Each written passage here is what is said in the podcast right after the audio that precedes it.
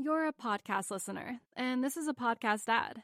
Reach great listeners like yourself with podcast advertising from Libsyn Ads. Choose from hundreds of top podcasts offering host endorsements, or run a reproduced ad like this one across thousands of shows to reach your target audience with Libsyn Ads. Go to libsynads.com now. That's L I B S Y N ads.com.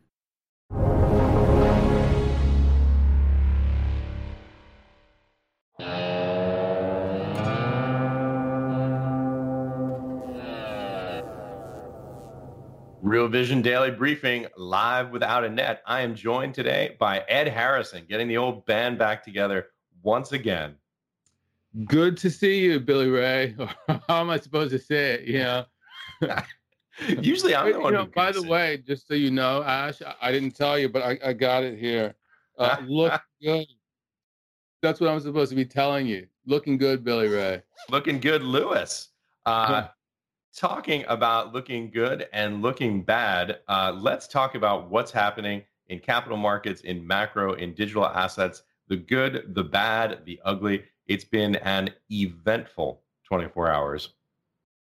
Yeah, you know, I saw what uh, you and Raoul put together uh, as an insert for the uh, daily briefing that we had yesterday that Jack was running. I thought that was interesting. You know, um, I don't have a view uh, just in terms of uh, holding for the long term, hodling, if you will. But I think what Raoul said yesterday made a lot of sense to me in terms of the price action. We were yeah. clearly in oversold territory. I would say once we got even to the 40,000 level, you know, we dipped down uh, to where uh, Bitcoin was uh, cut in half. And uh, it was clear that we were going to get a bounce. We did get a bounce. Uh, that bounce took us all the way to 42,000 today before we had some more regulatory um, headwinds uh, in the form of the US Treasury. Yeah, absolutely. And let's just run through some of the numbers here uh, to bring people up to speed. Currently, uh, as we do this live here at about 417 uh, Eastern Time, Bitcoin trading at 40,442. And to review the events uh, of the last 24 hours, I believe we had a sell off of approximately 40%, uh, and now Bitcoin up uh, about 9%, uh, recovering. You know, to your point, it would seem like a bit of a, a pile on from US uh, Treasury coming on uh, some news uh, out of China. We'll talk about that in a few minutes. but, you know, obviously a lot of negative news, and it's interesting you talk about it being potentially oversold yesterday. Um, you know, I, I try not to get too into the weeds on the technical side, but it certainly did feel like it was oversold based on some indicators, Fibonacci retracements, and that sort of thing. Um, but bigger picture, it's interesting to me that you get more bad news piling on today, uh, and yet the price rises uh, somewhat, almost nine percent. Um, that to me suggests that maybe that there is some consolidation. But look, we have to say it quite bluntly and quite directly: crypto markets, uh, Bitcoin uh, and other protocols. These are incredibly, incredibly volatile assets. Uh, so the next direction uh, could be up, could be down. We know that uh, you know as something uh, like a billionaire jumping on Twitter maybe and uh, tweeting something out has an influence on the price. so you know, folks have to be careful. Definitely, and you know, I think there was one piece of news that Diego Parrilla, who is, seems to be a bit of a Bitcoin skeptic, crypto skeptic all around, said, and that's all about uh, sizing. And you know, obviously, if you're emotional about something, then that's a suggestion or that's a a hint to you that you're probably not sized correctly. Uh, because when you take the emotion out of it, uh, then you can let uh, the winners ride. I saw something actually that Whitney Tilson wrote earlier today, and he was talking about specula- speculation versus uh, buying and holding he was talking about letting your winners uh, run. You know, if you are a buy and holder and you're an investor for the longer term, you want to let your your um, your winners run. But if you're purely speculating, you have no attachment to the asset or the asset class, then obviously, you know, when the going gets tough, you want to cut your losses short because you're speculating. You you uh, you. There's not a fundamental position. That's when you want to uh, cut it short. So I thought that was a good distinction that he made when he was thinking about uh, crypto. Actually, in this particular case. Yeah, I think so much uh, there you said is spot on. I really enjoyed uh, that conversation with Diego Parrilla. And as I said at the end, look, even if you don't fundamentally agree with Diego on his position on Bitcoin per se, there was an incredible amount of wisdom uh, that he dispensed on things like position sizing, how to think about markets, the framework for thinking about risk, understanding emotions. It was a master class uh, from someone who spent a lot of time on the sell side, even more time on the buy side, a very senior, very experienced person uh, telling folks really the way markets work and what has worked for him. Look, the thing about markets is when you've been in them for a long time, particularly in the kinds of roles uh, that Diego Parrilla has been in, uh, you get whooped, you get beat up. And those lessons, when you make those mistakes, those costly mistakes, you feel them, they resonate with you, and you think through how you can maintain upside and limit downside. So I thought it was just an absolute masterclass. Again, even if you don't agree with his thesis on Bitcoin, a masterclass in investing and how to think about markets. Definitely. Now, you know, uh, let's make this a, a connection of the events of the day to the macro uh, by talking about sort of the framework uh, that that you know I'm thinking about in particular. I'm thinking about uh, what's happening in the in the context of the interregnum. I think when you and I spoke last time, I probably uh, posited that there's an interregnum period. We had the reflation trade in, in January and February. Uh, bonds sold off during that period while even the most speculative of assets went up. Technology soared, and the whole concept was is, is that we were going to have reflation in the economy when it reopened, and that was going to be very positive uh, for shares, particularly shares that are the growthiest of of stocks. Uh, but you know, once we got to March and April, we entered sort of this interregnum, I would call it, and this is where we're waiting basically for the full reopening. We're in the midst of the full, reopening now. It's just starting. We're just starting to get the data associated with the full reopening, and so it's causing a lot of gyrations. And what we've seen, I think, just from a macro lens perspective, is that uh, we've seen bonds rally uh, they've been range bound in sort of the, the 150 to 160 level for U.S. 10-year Treasuries, and we've seen while that's happened a sell-off in the most speculative of uh, stocks. Uh, the likes of Tesla, ARK Invest has seen their prices drop in their ETFs, and of course, uh, Bitcoin and other cryptocurrencies have taken it on the chin. I would say exactly for the same reasons. Is is that you're seeing people reassess uh, where we're going in terms of the, the growth paradigm. So when I see what happened yesterday, it was sort of a culmination of a lot of different things coming together. And then when we look at today and the price action, interestingly for me, the thing that stands out as usual, since I'm a, a, a credit guy, is bonds. You know, the U.S. 10-year was down to 163.2. Uh, that's three percent. And when you look at the indices, and how they performed today uh, in equities.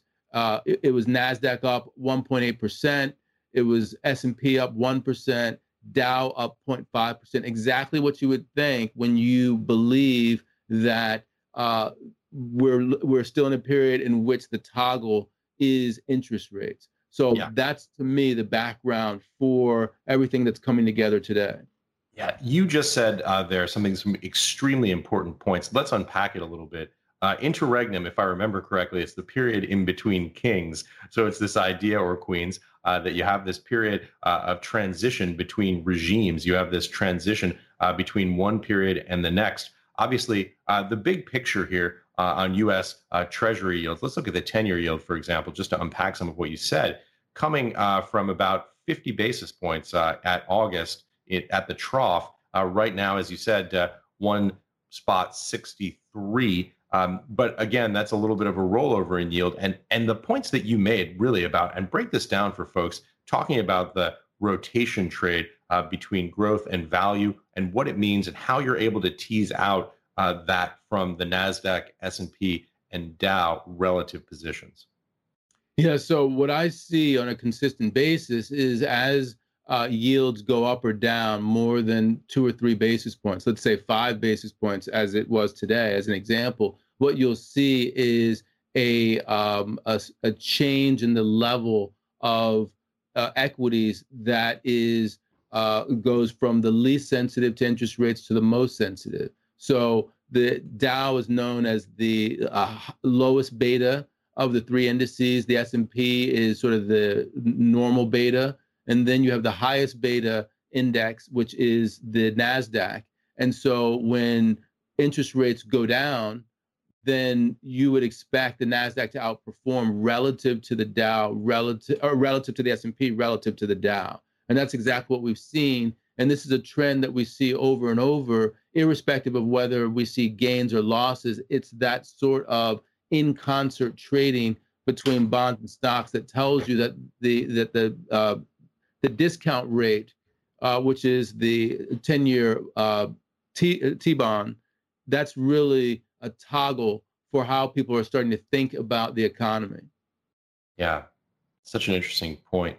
Uh, Ed, I'm sure you probably know the questions are already rolling in. Uh, let's hit a couple of these because uh, they're across the board and, as always, very uh, insightful and interesting questions.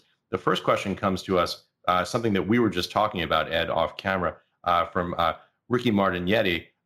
could Ash and Ed cover China's comments this week on crypto and why they feel there was a, cl- a, flash crash yesterday, which has rebounded very quickly. We've talked a little bit about the second point, but Ed, I know you have some insights uh, on China. Give us your thoughts there and summarize for people who may have missed what happened. Yeah, so what happened is the Chinese just re- reiterated policy. Uh, they said that uh, you know we want you to steer clear of uh, crypto, uh, be cautious. you know, it, I'm sort of paraphrasing what they said uh, they weren't saying per se that uh, we're going to ban your ability to mine crypto because you know actually most of the mining is in China right now. Uh, right.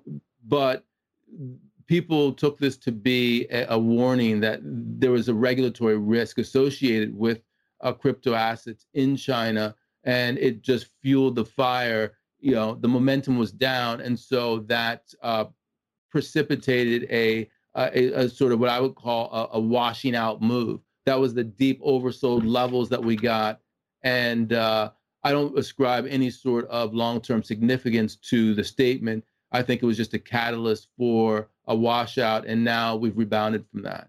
Yeah, you know, it's so interesting. One of the phenomena that I've noticed uh, from what happens when news comes out of China is that there are there tend to be a series of different reactions to it, and I think it's because U.S. media has a very difficult time uh, understanding the regulus, regulatory and policymaking framework uh, in China. Obviously, these are statements that are released in Mandarin uh, and not English. And what I saw yesterday was very interesting. Uh, you know, initially the reaction was, "Oh my God, there's new guidance from Chinese regulators. This changes everything." And then the next phase was, "Nope, everybody, calm down. This is just a recapitulation, a reiteration uh, of earlier guidance." As it turns out, later in the day, uh, it became clear that it was sort of somewhere in the middle. And let me read you this quote here. This is from uh, this is from Tom's Hardware, uh, written by Michelle Ehrhardt yesterday, because I think this is a very relevant point. Quote: The statement reiterates earlier bans from 2017 and 2013, but also addresses new services that were not mentioned previously. These include bans on accepting virtual currency as payment, as well as on offering exchange services between cryptocurrencies and more traditional currencies like the yuan and the US dollar. The statement also prohibits Chinese financial institutions from offering cryptocurrency savings on trust services, as well as prevents firms from using crypto as an investment target. Crypto exchanges, and this was your point, uh, and initial coin offerings are both banned as well, although individuals can still continue to hold cryptocurrency. So mostly a reiteration, maybe a little bit of an expansion uh, around the edges, which brings me uh, to my question to you because I know you've been watching it and thinking about it, which is the statement out of Treasury today. Yeah, you know, even before we get to the Treasury, I think that it's interesting to uh, th- uh, uh, think about what happened there because uh, you know they added a little more clarification and you know expanded the remit of the areas that they uh, wanted to uh, think about. And I think there were two reasons for them to do that. One is is because of the level of speculation. And so they're really trying to tamp down on speculation. We all know, as Raoul was talking about yesterday, that a lot of the leverage within the crypto area is in Asia, and that's specifically within China. And so the authorities are concerned about people getting carried away, especially from a retail perspective, and that undermining uh, any sort of, of, of regulatory uh, uh, uh, bounce, if you will. And I think there's a second thing that n- no one really is talking about, which is the uh, digital assets that the People's Bank of China, you know, the the central banking uh, digital currency that they're trying to uh, implement. There's yeah. a huge push by the PBOC to get this uh, started. The last thing that they want is competition from uh, unregulated digital currencies, and so I think that this is a indication that uh, when the time comes, when push comes to shove, if there's any sort of uh, channel conflict, that they are going to come down hard on right. cryptocurrencies. So this is a shot across the bow from that from that perspective. Yeah, I think that's exactly right. The risk is uh, that the uh, ch- Chinese official state uh, central bank currency gets crowded out, and that's obviously not something they want. I guess a little bit of the acronym soup here. We have a CBDC uh, from the PBOC called uh, DCEP, which is the digital uh, currency electronic payment system.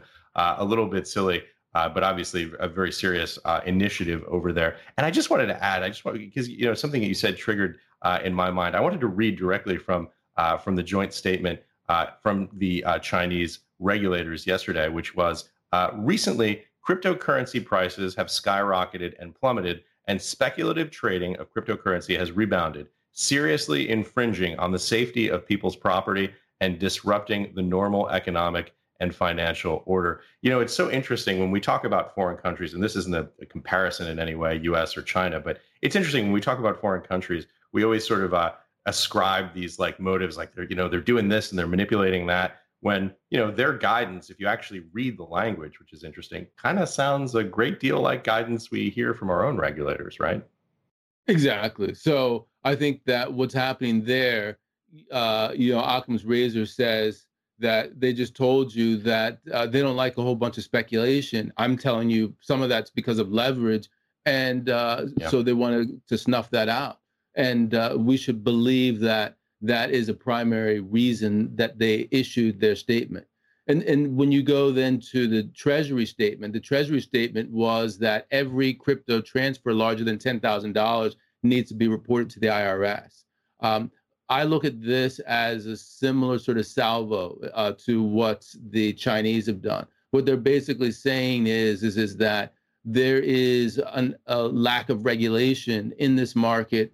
Uh, on the one hand, we're concerned about it from a speculative perspective. But on the other hand, in the United States, we're also concerned about it from a taxation perspective. I think what's really behind the statement from the US Treasury is that they want to make sure that uh, all sorts of transactions that uh, pass value from uh, capital gains are seen by financial institutions, brokers, broker dealers, whether they are regulated by the U.S. Treasury or or not. And uh, and so this is a, a an attempt to put the crypto exchanges into uh, the regulatory remit of uh, the government, meaning that if you are the likes of Coinbase, hey, if people are making transactions over $10,000, the IRS wants to know about it. Yeah, you know, uh, this sort of reminds me, it's kind of the, what we were just talking about, the reiteration versus new guidance question. I mean, I think that it's interesting because at some level you have to think if you're a, you know, an owner and operator of a business, uh, you're the CFO of a small family firm, you have to think that these folks must know large dollar value transactions have to be reported to the IRS is not news to any CFO, uh, right? So it sort of seems as though it's a recapitulation, a reiteration, and a making even more clear and specific the guidance uh, and the knowledge that was already out there. Yes, it's a shot across the bow, basically, just like with the Chinese. What the U.S. Treasury is saying, by the way, if you're speculating uh, or you're taking profits in crypto, as a lot of people are, because this is an asset class that has gone up, we want a piece of that. And the reason that we want a piece of it is, is because that's fair. Uh, we believe that they said actually at the same time. I, I, you know, I had two tweets that came out relatively short order that uh, the U.S. Treasury, Biden's IRS, is taking a crackdown on the rich hiding income. They said that basically only 45% of uh, transactions that aren't wages and salary are being recorded in a way that we, we're taxing. We, we're only getting a grab of 40, 45%. So there's 55% of uh, the actual income that's non wage, non salary that's happening with the rich that we're not getting a piece of. And so this is part of a all-encompassing crackdown to make sure that the massive amounts of stimulus that are going through the government right now are paid for in part by taxation. You're a podcast listener, and this is a podcast ad. Reach great listeners like yourself with podcast advertising from Libsyn Ads. Choose from hundreds of top podcasts offering host endorsements, or run a reproduced ad like this one across thousands of shows to reach your target audience with Libsyn Ads. Go to libsynads.com now. That's L I B S Y N ads.com. Yeah.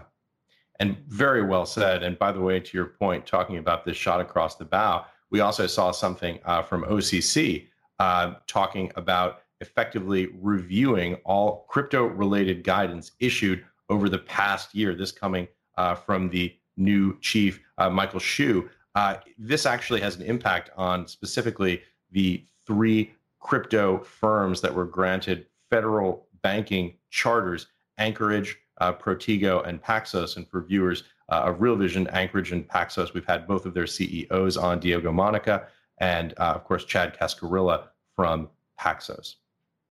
Yes, and uh, you know, as you were saying that, I was looking at what the IRS was saying about uh, their just their general crackdown. Uh, their statement said something about the IRS will be able to deploy this new information to better target enforcement activities, increasing scrutiny of wealthy evaders, and decreasing the likelihood that fully compliant taxpayers will be subject to costly audits. Um, so what what's uh, what are we to make of this? Uh, just from a broader perspective, I think uh, the first thing to remember, you know, when people talk about MMT and things of that nature, uh, they have to understand that this isn't MMT at all. You know, people throw the term around. It's total bullshit when they say that you know now we're doing MMT. First of all, you don't do MMT. MMT is a framework. Secondly, MMT says that what you're supposed to do is uh, allow the private sector to uh, net save, that is, is the government to net dissave until you reach full employment. This is exactly the opposite of that. Okay. What's happening is, is the Biden administration is saying that we don't believe in MMT. They're saying what we believe in is the fact that uh, to a degree you can run deficits, but you can't run them ad infinitum. What we want to do is is we want to spend and we want to cover that spending in large part uh, by taxation, which is the opposite of MMT. What they're definitely telling you, therefore, is, you know, for lack of a better word, tax and spend. And then the question is, is where do we get the money? And yeah. now they're giving you the mechanism for which they, for what they, how they get the money. And then the question becomes, is this net stimulative or not? how how is this going to work out you know just from a gdp perspective and i think that uh, you know keynesians they would tell you that uh, the marginal propensity to spend of the people that the biden administration are going after the richer is lower than the marginal propensity to spend of the people that are getting tax cuts from the biden administration which are the working and the middle classes and so as a result even though this whole program is not, I repeat, not MMT, uh, they believe that it will be stimulative just because of the marginal propensity to spend. Yeah, from those taxpayers who are benefited from it. It's an excellent, excellent point. Uh, and let me just throw this one final thing out there as we talk about the Biden administration and the political framework that exists in. Uh, if we remember, I think it was back in December uh, that uh, Representative Maxine Waters, who is the chairwoman of the uh, House Financial Services Committee, issued a, a, letter, I believe, to the Biden administration uh, saying that all OCC guidance on cryptocurrency uh, during the Trump administra- administration should be either reviewed or rescinded. Uh, so there is definitely a bit of a change. It seems uh, a sea change in the in the overall tone uh, in the way that different parties uh, here in the U.S. view cryptocurrency. Yes, um, and you know, just to to go on to this whole concept of you know uh, stimulus and whether or not it's going to have a, a, positive impact into Q2 uh, and and and the second half of the year, uh, especially to the degree that we have a government which is constrained by uh, political uh, partisan infighting. So the question is is whether or not we can get more stimulus, uh, or if we need more stimulus. I think that uh, we have to remember that Nancy Pelosi, Joe Biden, the old people who run the Senate, people like Chuck Schumer, they're all old school uh, Democrats. These are what I would consider, you know, what 30 years ago were called New Democrats. Those are the people who got religion about uh, fiscal probity. And so, uh, th- what they're telling you is, is is that we're not going to deficit spend. Uh, we're we're going to tax. And uh, the question is, is where do we get those taxes from?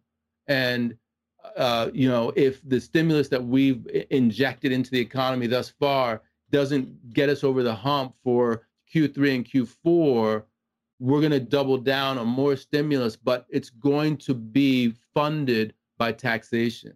So I think from a policy perspective, this is what we have to get our heads around. This is what's coming down the pike. Potentially, that's negative for uh, asset prices because obviously, uh, you know, the holders uh, of assets are the ones who are going to get the hammer hit on the head. Yeah, extremely important point. Whether you love it or you hate it, that's just the reality uh, of the new uh, administration that we find ourselves in and where Congress is at. Incredibly important point. Um, I should say, and everyone knows that I'm just an unabashed Real Vision fanboy, but it's it's great to have these conversations with you. And one of the reasons why I enjoy uh, doing these shows with you, Ed, is because I really believe uh, that uh, Real Vision is the only place anywhere right now covering cryptocurrency, digital assets as a macro asset class. Uh, and that's something that you just don't see. There's a lot of great macro coverage, obviously, in the world. Uh, there's some great crypto coverage in the world but bringing them together, the kind of conversation that you and I are having, the kind of conversation uh, I had with Raoul yesterday, the conversation that Jack and Weston had, this idea of digital assets as a macro asset class, I think this is the future. I think we're ahead of the pack here. Yeah, I, I agree. And you know, I was talking to Jeff Snyder about this earlier today, and he made he had some thoughts we didn't uh, explore uh, completely that made me uh, make some second guessing uh, I think what Jeff Snyder said, this is on the plus tier, we did an RV Live at 11. He basically said that when you look at what the central bank is doing in terms of expanding their balance sheet, they're creating asset swaps. What they're doing is, is they're saying uh, there are these assets that are in the financial economy in the private sector. We are going to swap those with newly created reserves. And therefore, in the private sector instead of having those assets on their balance sheets you know whether they be mortgage-backed securities or treasury bonds they're going to have reserves uh, people have been calling that printing money uh, jeff Snyder, he takes uh, uh umbrage at the concept that that's printing money it's not it's just an asset swap from his perspective and the question therefore is just from a crypto perspective is uh, the expansion of the monetary base what impact does that have on currency debasement, on inflation to the degree that uh, it's just an asset swap? Uh, and his answer is it has none whatsoever. Uh, and what that means is, is, is that even though a lot of people are moving into crypto because they believe in currency debasement, they believe that currencies are being debased, they believe that uh, we are getting inflation actually, that's not what's happening.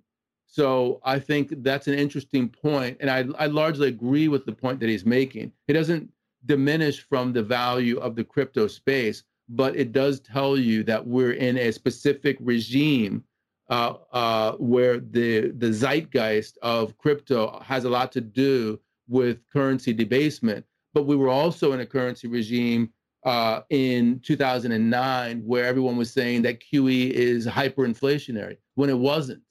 Right. So this regime will yeah. be over, and then we'll just have to see what happens to this macro space uh, when that regime ends. Yeah, so well said. Boy, uh, Jeff Snider at Alhambra Investments, uh, one of the smartest guys in the fixed income space in terms of his ability to break this down, uh, look at the data. You know, Jeff Snider, uh, Ed Harrison, if that's not plus tier content, I don't know what is. yes. Uh, and, you know, by the way, you know, I kept him for an hour and then we had like a good 15 or 20 minutes of questions afterwards and the questions kept on piling up even after we uh, we ended the, the talk there were still more questions being asked. So he's a he's a great person to talk to. Yeah definitely. I've had the pleasure of interviewing him. Just an incredibly deep thinker. Let's uh, hit a few more of these questions. I know we've been running long almost every day we've been doing the show but there's just so much to cover. The questions are so great uh, and we really want to engage. This one comes to us from tom tom one of our regular viewers uh, and it's to you uh, ed. What do you think of the CPI numbers, jobs numbers, and Fed thinking about tapering? Will it impact the crypto market later this year? Yeah, you know, uh, I don't have a firm view on the crypto side of things. Let me just yeah. run through my thinking and see if anything comes out of that. Really, think, two questions there. It's the CPI numbers, the jobs numbers, and Fed thinking, and then what do you think about the crypto market impact? But really interested in the first part of that question. Yeah.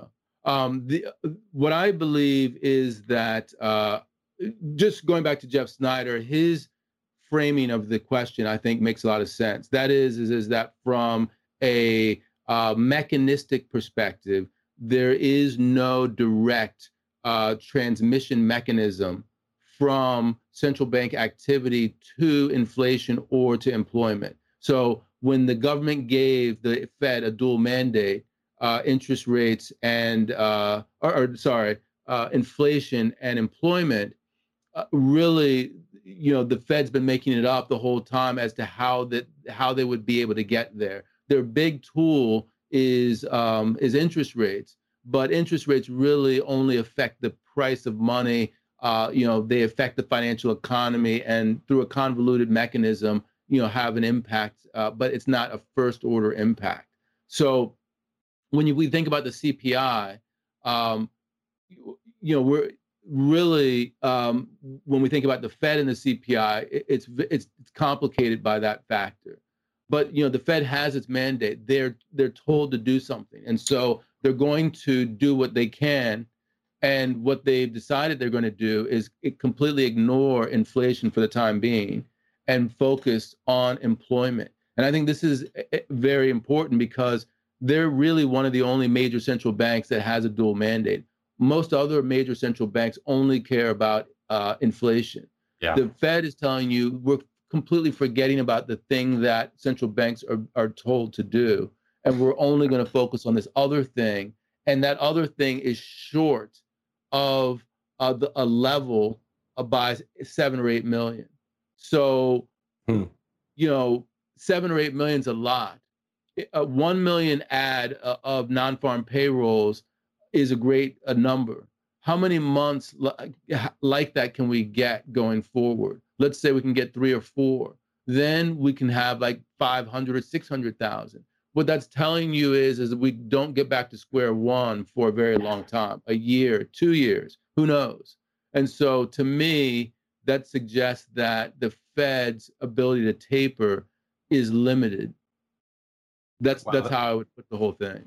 Boy, that is just the ground zero core of everything that's happening right now on the macro side. Absolutely right. If you think about the ECB, obviously a single mandate. Um, that's probably the influence of uh, Deutsche of the of the German uh, central bank, uh, with the fear of inflation being the primary motivator. And as you say, it's like the uh, Fed has effectively forgotten the second part of the dual mandate, the part that central banks around the world focus on, but again, another point that you hit that really is right to the core, and not the kind of news that you hear on the news cycle, which is what happened today or yesterday, but the big picture that we try to do here at RVDB and at Real Vision more generally.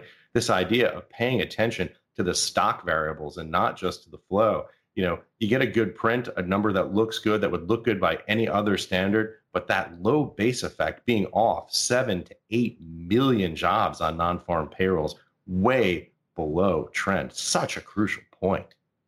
Yeah. So I think that uh, unless you don't believe the Fed, which much of the market doesn't, uh, you you you've got to understand that their hands are tied. So either they go back on their guidance and they say, you know what, we were lying to you, or uh, we're not going to see tapering for a long time.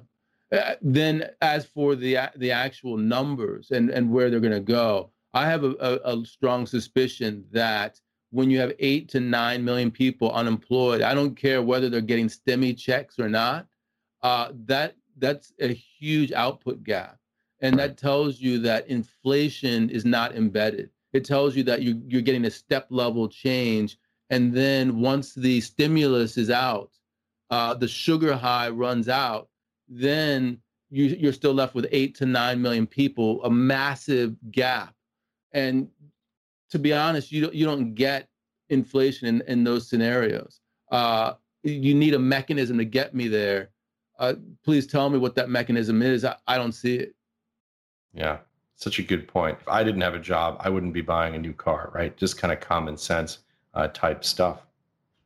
Here's and you know, I, uh, let, let, me tell you though, um, uh, uh, Gabrielle Hughes, who uh, we work with, uh, I asked her to take a look at some stories that were relevant to today, so that we, we could talk about them in the context of the market action. And one of the ones that she came up with is the fact that there are a lot of states that are about to cut those stimulus checks off.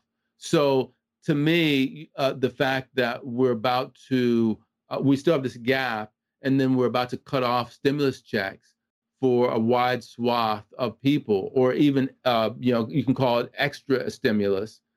That suggests that we're about to see, you know, how good this economy is without government largesse. Um, and uh, I suspect it's not as good as a lot of people think. And what will you be watching on your macroeconomic dashboard to make that determination whether that thesis is playing out? In other words, if this economy isn't as good as people think it is, what are you going to be looking at to tell you that's the case? What numbers? I'm looking at uh, jobless claims and I'm looking at the jobs numbers.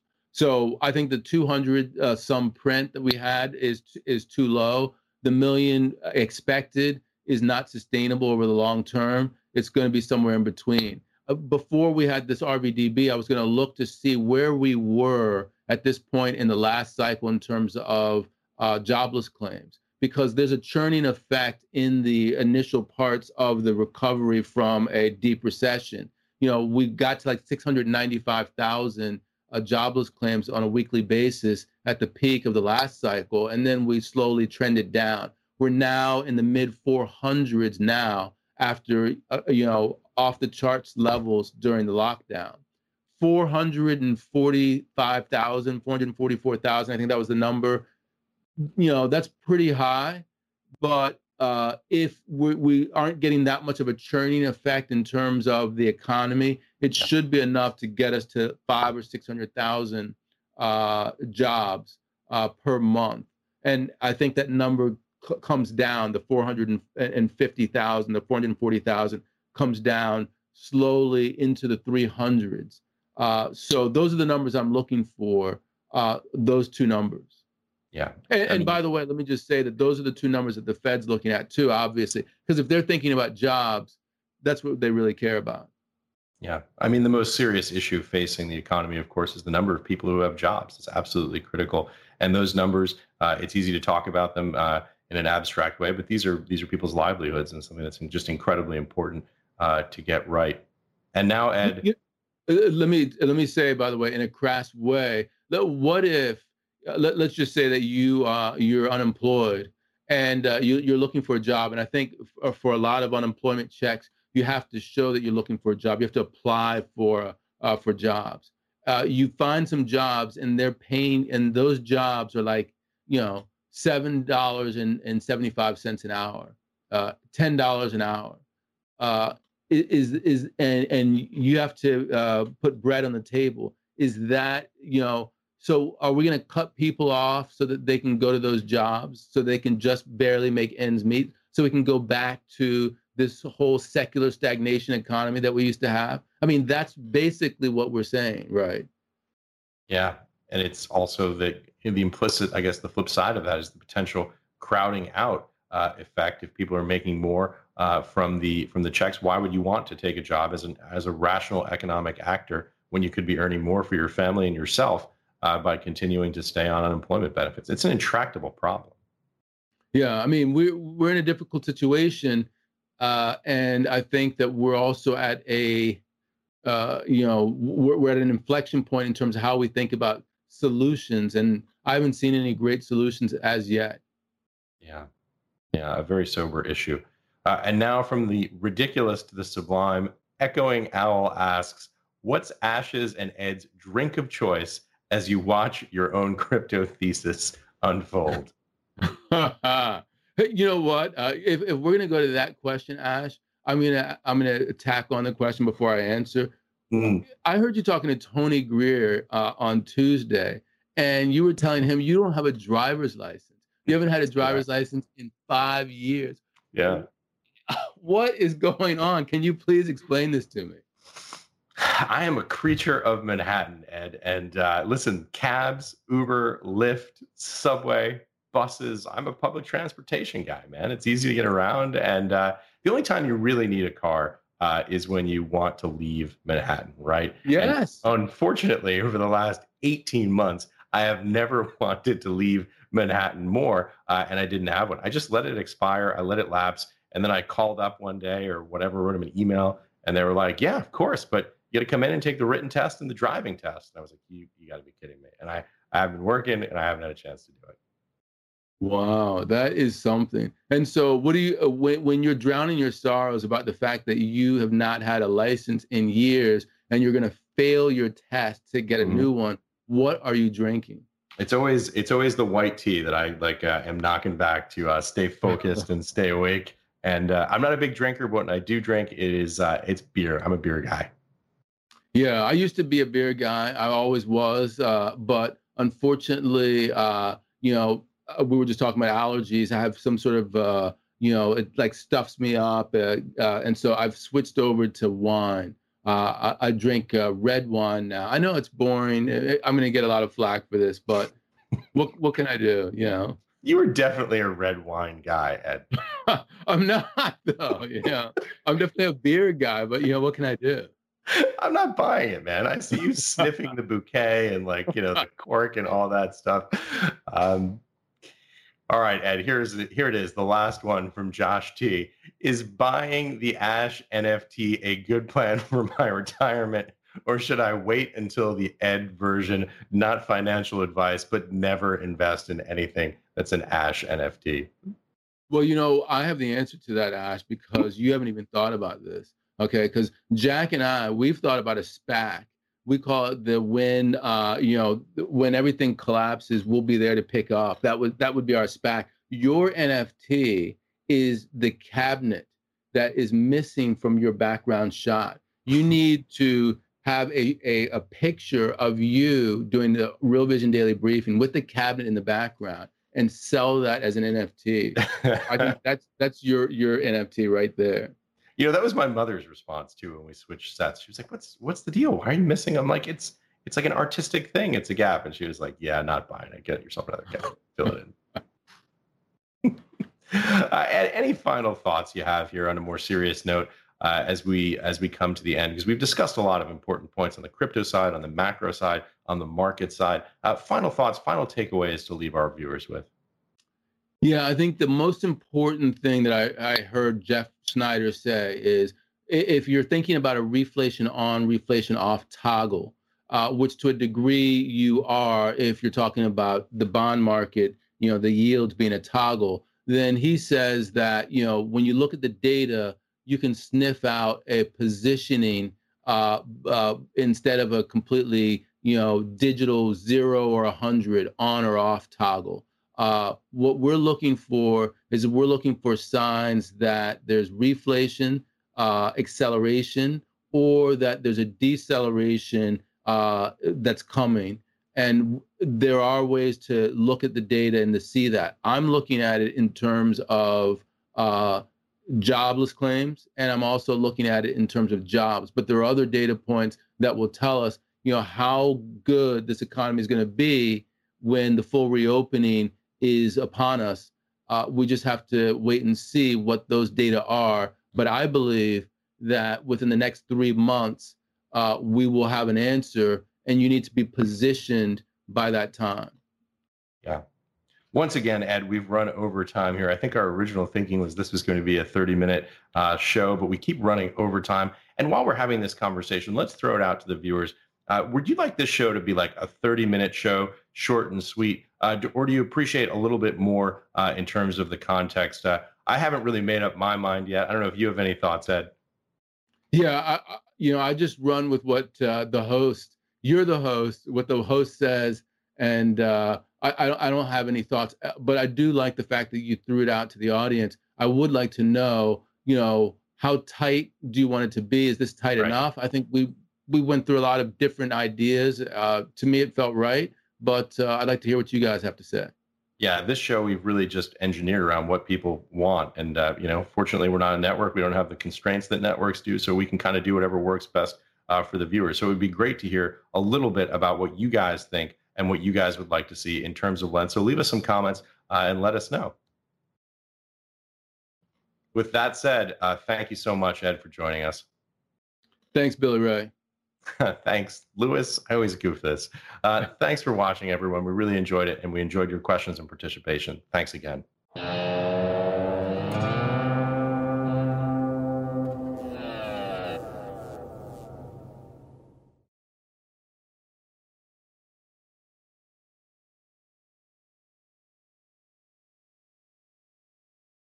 You're a podcast listener, and this is a podcast ad. Reach great listeners like yourself with podcast advertising from Libsyn Ads. Choose from hundreds of top podcasts offering host endorsements, or run a reproduced ad like this one across thousands of shows to reach your target audience with Libsyn Ads. Go to libsynads.com now. That's L I B S Y N ads.com.